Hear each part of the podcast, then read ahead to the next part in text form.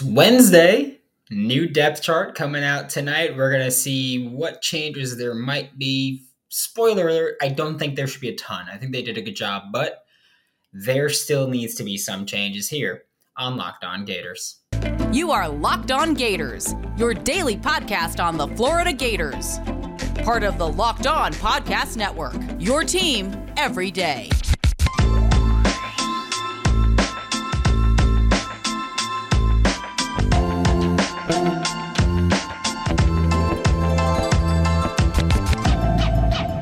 Hello, and welcome back to another episode of Locked On Gators, part of the Locked On Podcast Network, your team every day. Thanks for making Locked On Gators your first listen of the day. We're available daily and free wherever you listen to podcasts. Happy Wednesday. I'm Brandon Olson. Find me on Twitter at WNS underscore Brandon. Find my written work with Whole Nine Sports and Giants Country of SI.com.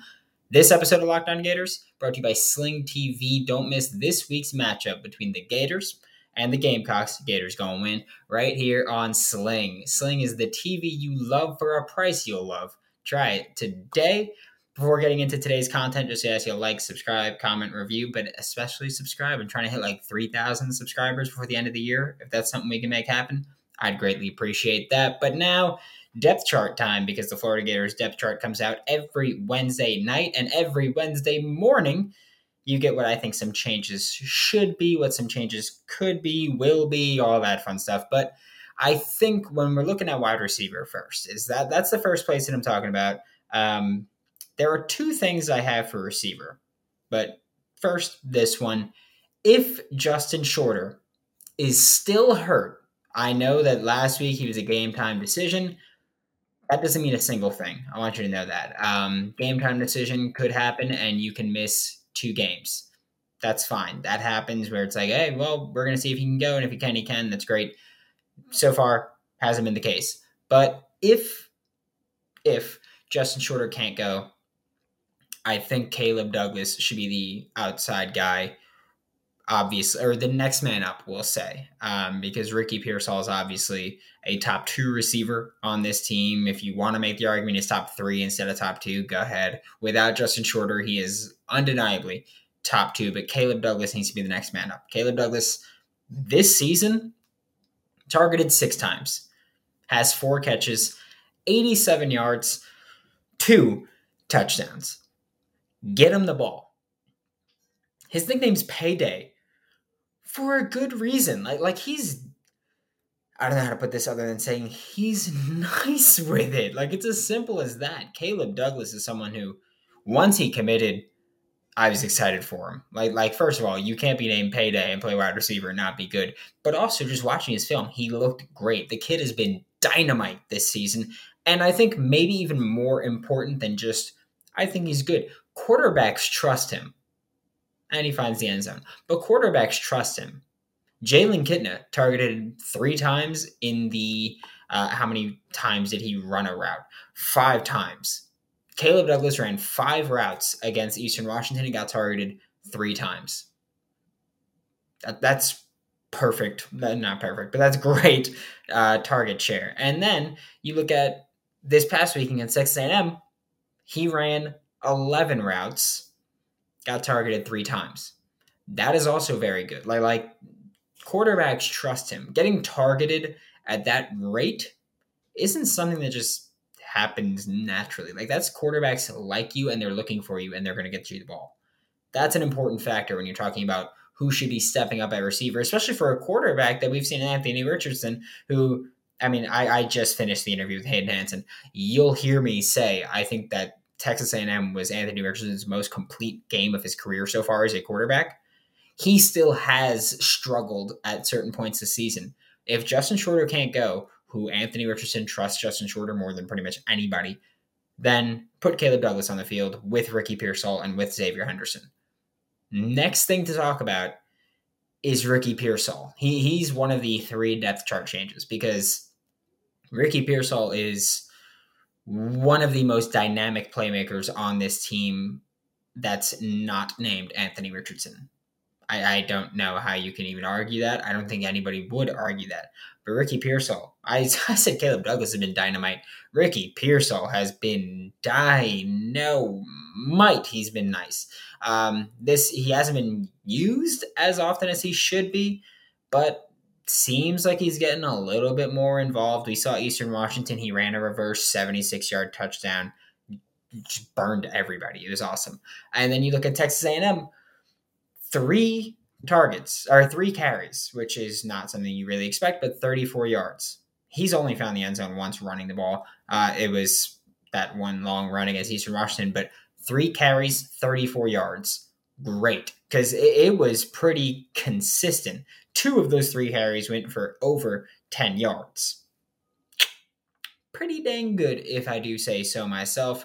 Um, I think that's another thing where, like, he, if he's going to be the guy where you sometimes hand him the ball and he's going to be the motion guy, that's a perfect fit. You know, stop putting Xavier Henderson as the motion guy, make it Ricky Pearsall and hand him the ball sometimes and threaten him. Uh, Ricky Pearsall, or, or threaten with him. Ricky Pearsall also this season, 37 targets, 22 catches, not a not a great receiving rate, 406 yards, two touchdowns. That's pretty dang good. That is 18 yards per catch. That's that's pretty good. He is one of the better receivers on the team, one of the more productive receivers on the team. There's a reason that he hasn't been playing a ton of snaps, but is still second on the team in receiving yards because he's damn good at his job. And it's as simple as that. Uh, so I think Ricky Pearsall is someone that you have to kind of feed. The last depth chart uh, suggestion I'll say here, I don't even want to say change. I want to say suggestion because that's all this is. I'm not saying he should be benched or anything like that. This is also very nitpicky. Say that. This is very nit- nitpicky. Um, but the depth chart is pretty damn good right now. But Jake Slaughter starting at center. Um, I don't think it will happen. It's not. I, I don't think that this is a. Uh, I don't think this is a, a, team that could afford that. But when looking at Kingsley Eguakun, he hasn't been playing horrible. I don't want to say like he hasn't been playing horrible. I'm not saying oh bench him he sucks. I'm not saying any of that. He has been playing pretty poorly in recent weeks. Just I, and here I I don't know if he's injured. I think he might be uh, or at least maybe not injured, but you know, you're nine games into the season now. You're probably feeling it a little bit right now. So I think I don't know if he's injured or or dealing with some stuff, or I know people are like, oh, there's a difference between injured and hurt and stuff, whatever.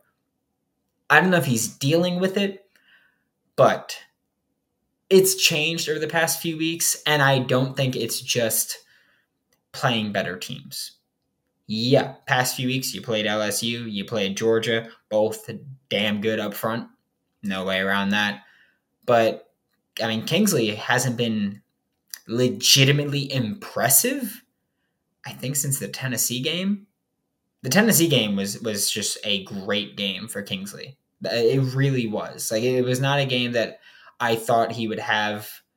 Um, it's not a game where I thought he'd be as good as he really was because that Tennessee game was first of all, a, a hard game for a center. And we saw Kingsley against Kentucky struggle a lot with false starts and, and early snaps or not snapping at all. We saw him struggle with that quite a bit. Was not an issue in Tennessee, was not an issue uh, in, any of the home games before because Florida started their season with six uh, home games in their first seven games. And, but against LSU, he struggled against Georgia. He struggled against Texas A&M. He struggled.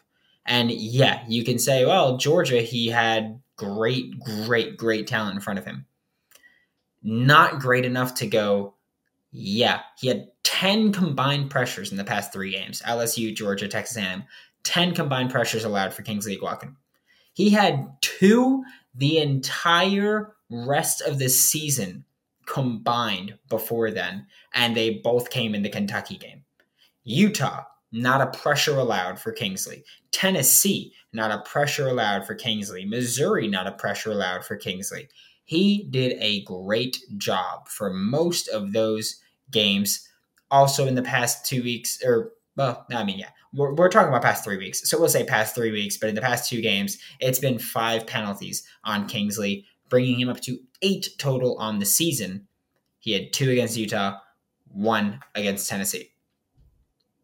That's that's not great, and I don't know if he's hurt or whatever it is, but I think for this week, you, you give him a rest. You rest him, you get him right again, and then you get ready. Maybe you do it Vandy week. I don't know, but but something is I don't think right with Kingsley Eguakun right now. I think he's much improved this year over last year. I just don't think that he's fully healthy right now. I don't think he's 100% uh, healthy right now going into this final stretch of the season. But now it is time for Hayden Hansen coming up. But first, Today's episode of Locked On Gators is brought to you by SimpliSafe because the numbers don't lie. In the last decade, over 4 million people, including myself, have chosen SimpliSafe home security to protect their home. And here's the thing you don't earn the trust of that many people without doing something right. Okay? Simple as that. At SimpliSafe, your safety is the only thing that matters. And I know that I've told this story before, and you probably hate hearing it by now, but I was on vacation in June. You all know that because a bunch of recruiting stuff happened and I wasn't able to cover it, um, which sucked, by the way. But while I was on vacation, got a notification I was like, hey, man, uh, might want to might want to check out someone's near your house. It was a kid in the yard getting a ball. It was nothing, but it's great to know that like, hey, um, you got my back, and I appreciate that. You can customize the perfect system for your home in just a few minutes at simplisafe.com slash lockdowncollege. Save 20% on your SimpliSafe security system when you sign up for an interactive monitoring plan and get your first month free. Visit simplisafe.com slash lockdowncollege. And remember, there's no safe like SimpliSafe. Joining me now for Locked On Gators is Hayden Hansen, Florida Gators freshman tight end. And Hayden – not starting off with the Billy Napier message. That that's that's next. But first, one win away from bowl eligibility in Billy Napier's first year. How's it feel?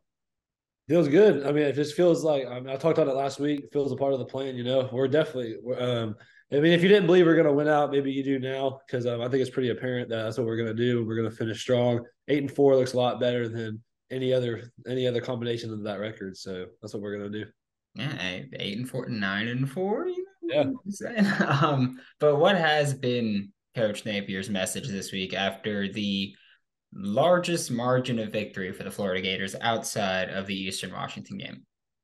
Yeah, I mean, um, the uh, the biggest thing was starting fast on both sides. That's something we kind of struggle with this year, and um, yeah, he he also preached that's what we have to do this week to beat South Carolina is just start fast on both sides of the ball and don't let them hang around there.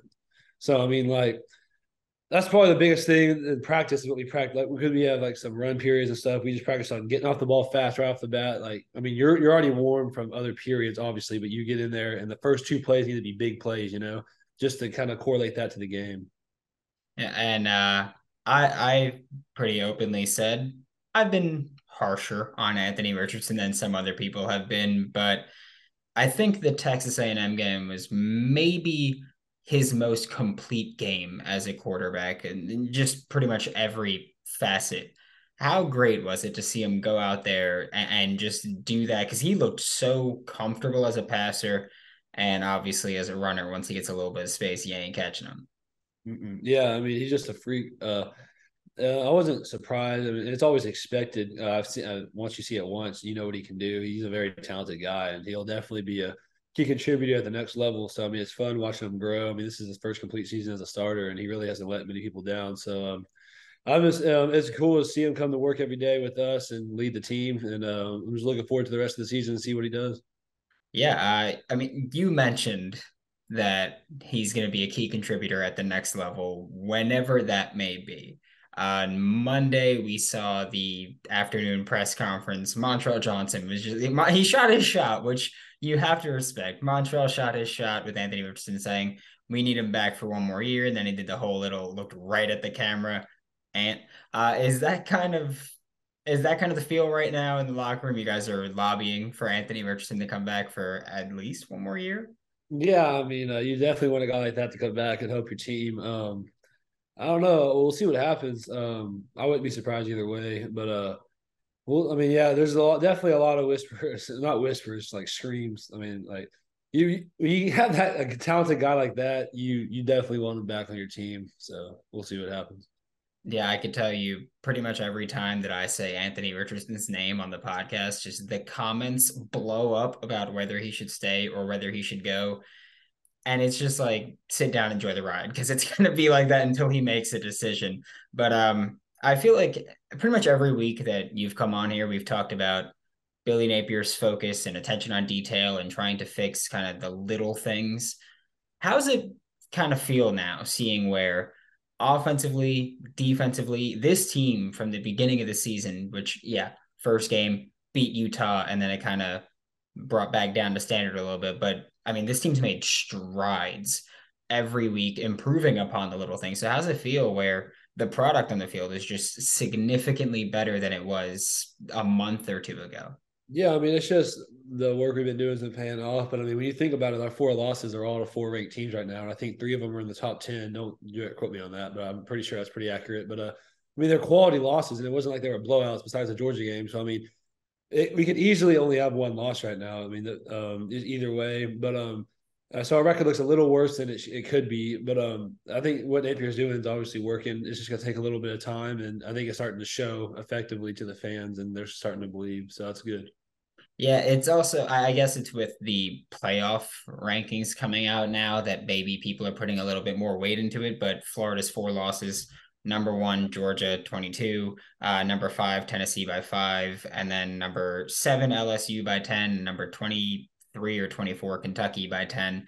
But even the ten point losses were that close to mm-hmm. being wins, and including a win over number thirteen Utah. So I think people are now starting to realize like yeah, you can say Florida's five and four or whatever, but those four losses aren't the damn good football teams. Yeah. Um, and and just speaking of the improvements that this team has made, something I realized I haven't asked you, but you've been on campus for what six months now, roughly. Roughly. Um, which defenders would you say have improved the most since you got on campus? Whether it's from you trying to block them or them covering you, whatever the criteria? Yeah, that's a good question. Um, I would definitely say uh, Powell, fifty-two. He, that dude, that dude's gotten better every week, uh, for sure. Him, and if we're gonna talk coverage, um, I'd probably I'd probably go out and say I'm gonna go with I'm gonna go with the linebacker. Uh, I'm gonna go with Shamar. Uh, fall camp, we were we were battling it out, and um, uh, there's not as many weaknesses now that I can kind of attack. He's kind of solid, he's solidified most of it. Um, he's definitely improved in the coverage. He's a great player, and uh, it's been fun watching him evolve. Yeah, um, I hope you know that now I'm looking for big things from both of them as we continue going on for the season because uh, in maybe April, I had Princely on the show, and I was like, "Hey, who's the most improved offensive player?" And he said Austin Barber, and that dude is just whooping right now. he, he is cooking. So I'm, I'm taking the Princely also is cooking. Um, yeah, let me let me tell you, Built Bar hit something different lately. I finally got around to trying their white chocolate blueberry granola bar, and holy shush. Holy shush. Obviously, granola, but real pieces of blueberry. And it's coated in white chocolate. Hmm? Yeah, no, I got a sweet tooth. So I freaking love it. I really do. Still just 150 calories, still 15 grams of protein. Obviously, a few more carbs than usual because it's a granola bar. It's not just a normal protein bar. But use promo code locked on 15 to get 15% off of your order right now at built.com. But shifting to this week and actually the game, what's kind of the feel and the mindset going into South Carolina week where Florida in recent history has kind of won that series handedly. But last year it was a rough loss. Gamecocks ran for almost 300 yards. So I'd imagine there's uh, a little bit extra coming from some of the guys that were on the team last year. Yeah, I mean, the plan is to go in there, start fast, and stop the run. Um, that's pretty point blank for um, what we need to do. Um, so if we go out and do those two things, it should be in our control for the whole game. So.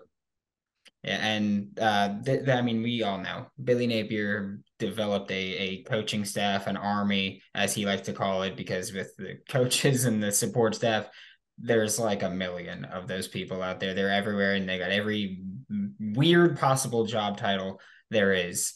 Uh, but one of the things that we heard a lot about as a much improved area from last year at Dan Mullen, which I know you can't speak on the Dan Mullen staff, you weren't here for it, but something that's much improved from the Dan Mullen staff to Billy Napier is the strength, conditioning, nutrition programs. So I was kind of curious, just what has your personal development been like with them? Like, like what have your lifting numbers jumped significantly? Just uh, lost fat, gain muscle, if you know how much generally?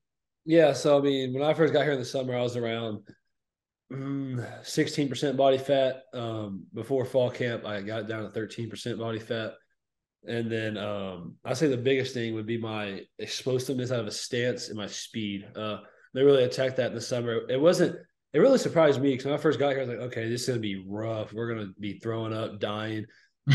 So don't get me wrong, some of those days we were, but a good number of those days were limited reps, but they were focused. We'd have lightweight maybe tied to us, or we'd have like a 10 or less like specific sprints from awkward stances because Tiger Tiger and them do a good job of teaching like every single fundamental and what every muscle does when you sprint.